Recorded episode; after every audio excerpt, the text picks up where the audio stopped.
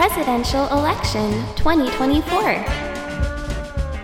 皆さんこんにちは。ポッドキャスト番組週刊アメリカ大統領選 2024TBS ワシントン支局の涌井文明です。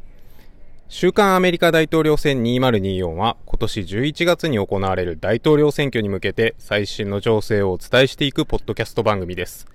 日本時間の毎週土曜日朝9時頃に30分ぐらいの番組を配信していますが今回は号外として15日に行われた共和党の候補者レースの初戦、アイオワ党員集会について、えー、速報でお伝えします。えー、現地時間の16日に、えー、アイオワ州の空港で収録しています。えー、この後、え、ワシントン DC に戻ろうとしているんですが、え、空港で収録しています。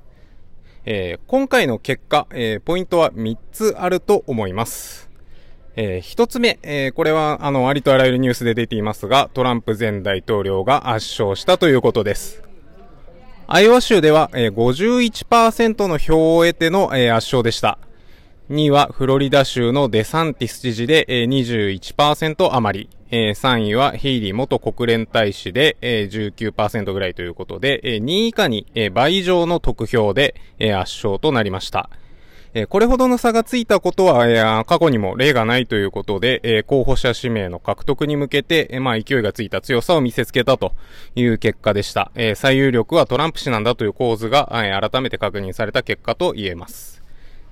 え一方で、え二つ目のポイントです。えデサンティス知事、え選挙戦に踏みとどまったということが二つ目のポイントです。えー、デサンティスさんは、えー、アイワ州での選挙戦にかなり力を入れていまして、えー、99あるあのカウンティ、郡、えー、日本で日本語で言うと郡ですね。をすべて、えー、回る、す、え、べ、て足を運ぶ、えー、などして、アイワでの選挙戦にかなり力を入れていました。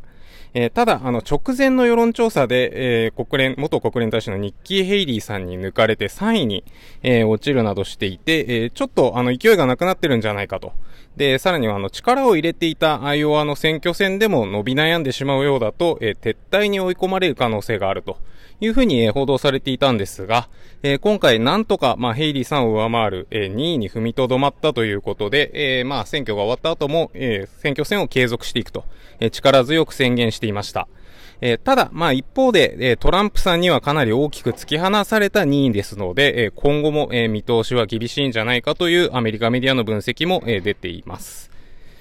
えー、そして、えー、3つ目なんですが、えー、3位になった、えー、元国連大使のニッキー・ヘイリーさん、えー、あの、都市部では、えー、一定の票を取っていました。えー、これを3つ目のポイントとしたいと思います。えー、ヘイリーさん、事前の世論調査では、えー、2位というところで、えー、少し勢いがあるなというふうに見られていたんですが、えー、結果としてはデサンティスさんにも、えー、負けてしまって3位でした。えー、まあ、事前の世論調査に比べて伸び悩んだという見方もあるんですけれど、あの、選挙結果、えー、細かく見ていくとですね、あの、リベラルな層、あの、えー、が一定数いる、えー、都市部の得票、えー、それなりに取れていました。アイオワの中でもやっぱり都市部の方が、えー、リベラルな層が、えー、有権者としているんですが、えー、そこでは、えー、トランプさんに肉薄するような票を取っていたり、えー、まあ、あの、99のうち1つは、えー、ヘイリーさんが、えー、勝っていたりと。いうことがあって、えー、そこでは、え一定数票が取れている、あの、そういうところに訴えてきたヘイリーさんの、え選挙戦術、え選挙の訴えというのは、まあ、ある程度響いていると